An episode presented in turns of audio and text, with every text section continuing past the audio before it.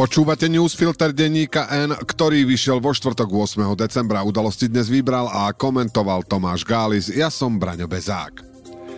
Dnes o tom, že existujú pochybnosti, či to SAS myslela vážne, že existujú pochybnosti, či to Heger myslel vážne a že podľa Klimeka môžu byť následky vážne.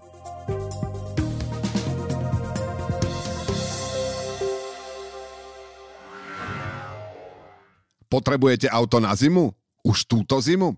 Vyriešte to v predajni Autopolis na Panónskej. Autopolis má pre vás širokú ponuku jazdených vozidiel všetkých značiek v rozličných farbách aj s možnosťou financovania. Vyberte si to svoje a prihlásenie či poistenie vozidla nechajte na nás. Kompletnú ponuku a všetky informácie nájdete na www.autopolis.sk alebo nás navštívte v Autopolise na Panónskej 32. Otázka, či to SAS myslela s návrhom na vyslovenie nedôvery Hegerovej vláde vážne, by nemala nikomu ani len napadnúť, nie to, aby sa o nej písalo. Slovami klasika, tu už nejde o fazulky, je to príliš vážna vec, ktorej dôsledky sa zvlášť v týchto búrlivých časoch nedajú dovidieť. No napriek tomu je tých pochybností viac. Prvá súvisí s nedoriešenou otázkou, prečo SAS pred týždňom spolu s hlasom podala návrh na koniec celej vlády, keď sa len predtým chvíľu časť klubu pri odvolávaní Romana Mikulca z pozície ministra vnútra zdržala hlasovania, čím mu evidentne pomohla. Keď už, tak už, alebo nie. Druhú pochybnosť vyvolávajú minulotýžňové slová Richarda Sulíka o tom, že nebude chodiť za jednotlivými poslancami a prehovárať ich, aby za návrh zahlasovali a že hlasovanie ukáže, ktorí poslanci vládu podporujú a ktorí nie. To znie skôr ako skúška, nie vážny úmysel. Po tretie, tento pocit v stredu priamo pomenoval Juraj Šeliga. Poslanec za ľudí, ktorý sa vraj od bývalého spolustraníka, čo prešiel do SAS, dozvedel, že Sulík hovoril len o symbolickom geste, pretože vláda vďaka hlasom Tarabovcov a Kotlebovcov reálne nepadne. Isté je to z tretej ruky, Šeliga má svoj záujem na zachovaní vlády a ak by sme mu chceli pripísať zlý úmysel, môžeme ho podozrievať, že tým chce u poslancov SAS vyvolať rozpor. Lenže je tu ešte jedna pochybnosť o vážnosti úmyslu SAS a to, že liberáli akoby ani nemali jasno v tom, čo ďalej, ak by vláda naozaj padla. Napríklad nová väčšina je síce teoreticky možná, ale prakticky sa nedá zostaviť. Človeku napadne, že keď sa z SAS šíria takéto nezmysly, či to naozaj myslia vážne. Nie je to veľmi presná analógia, ale čo si by o tom vedel bývalý český premiér Jiří Paroubek. Ten ako predseda opozičnej ČSSD síce nemal dosť hlasov, ale aj tak pravidelne usporadúval rituál odvolávania druhej vlády Mirka Topolánka. Keď sa mu to s pomocou koaličných prebehlíkov nakoniec podarilo, bol z toho veľmi prekvapený, no aj neschopný situáciu využiť. Prezident nakoniec menoval úradnícku vládu a ďalšie voľby vyhrala opäť ODS. Skrátka, nestačí si niečo želať, dôležité je aj vedieť, čo ďalej, ak sa želanie naozaj splní. V zásade je jedno, ako to SAS myslela. Od minulého štvrtka už všetci jej poslanci nemôžu inak, než sa správať podľa toho, pod čo sa podpísali. Inak by boli na smiech a len by završili mesiace, keď nebolo úplne jasné, či vôbec sú alebo nie sú opozíciou, úplnou blamážou.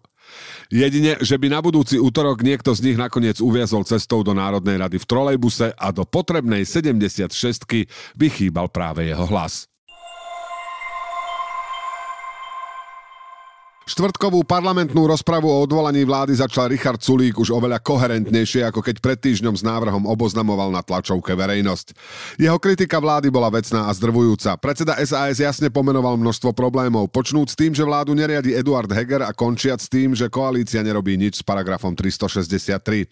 Na jednej strane kritizoval Smerodina za to, že sabotovala reformy, no nepoprel, že za rekordné zneužívanie skráteného legislatívneho konania, ktoré COVID, necovid pokračuje dodnes, bola čiastočne zodpovedná aj SAS.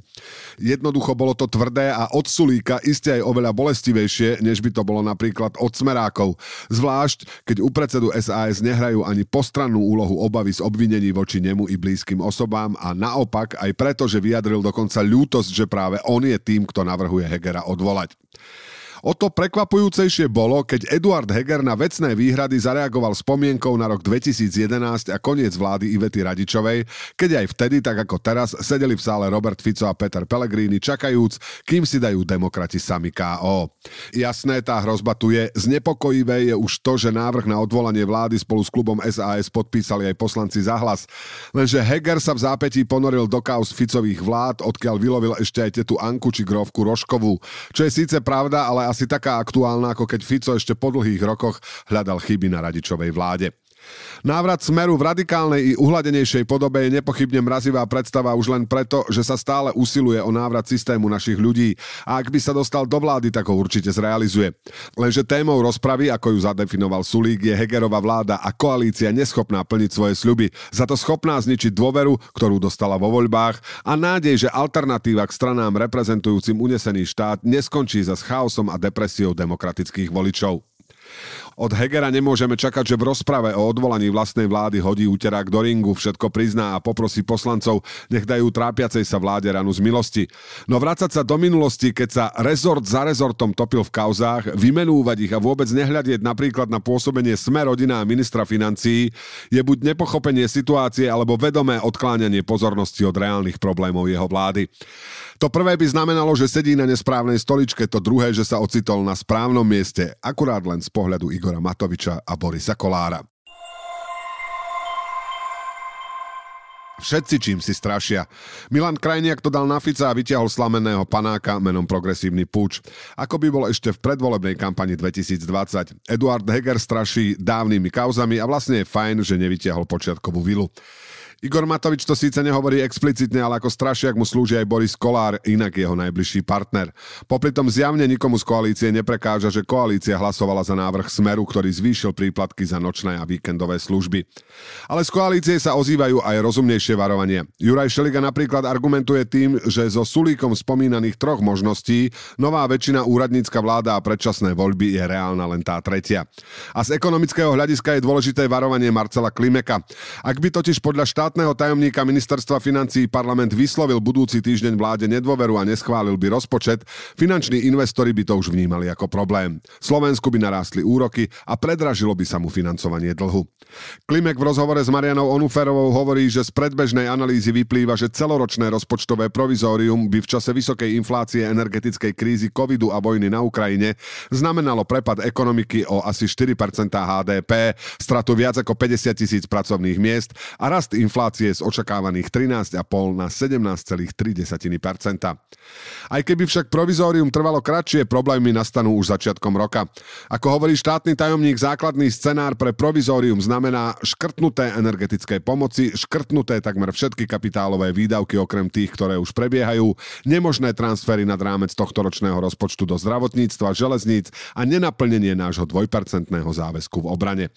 Podľa Klimeka dnes finančné trhy nevnímajú, že by Slovensko bolo rozpočtovo nezodpovedné, práve naopak. Lenže ak parlament vysloví vláde nedôveru a neschváli rozpočet, Slovensko by to uvrhlo do veľkých ekonomických problémov. Finanční investori by to už vnímali ako problém, úroky by nám určite narástli a predražilo by sa nám financovanie dlhu. Potrebujete auto na zimu? Už túto zimu? Vyriešte to v predajni Autopolis na Panónskej. Autopolis má pre vás širokú ponuku jazdených vozidiel všetkých značiek v rozličných farbách aj s možnosťou financovania. Vyberte si to svoje a prihlásenie či poistenie vozidla nechajte na nás. Kompletnú ponuku a všetky informácie nájdete na www.autopolis.sk alebo nás navštívte v Autopolise na Panónskej 32.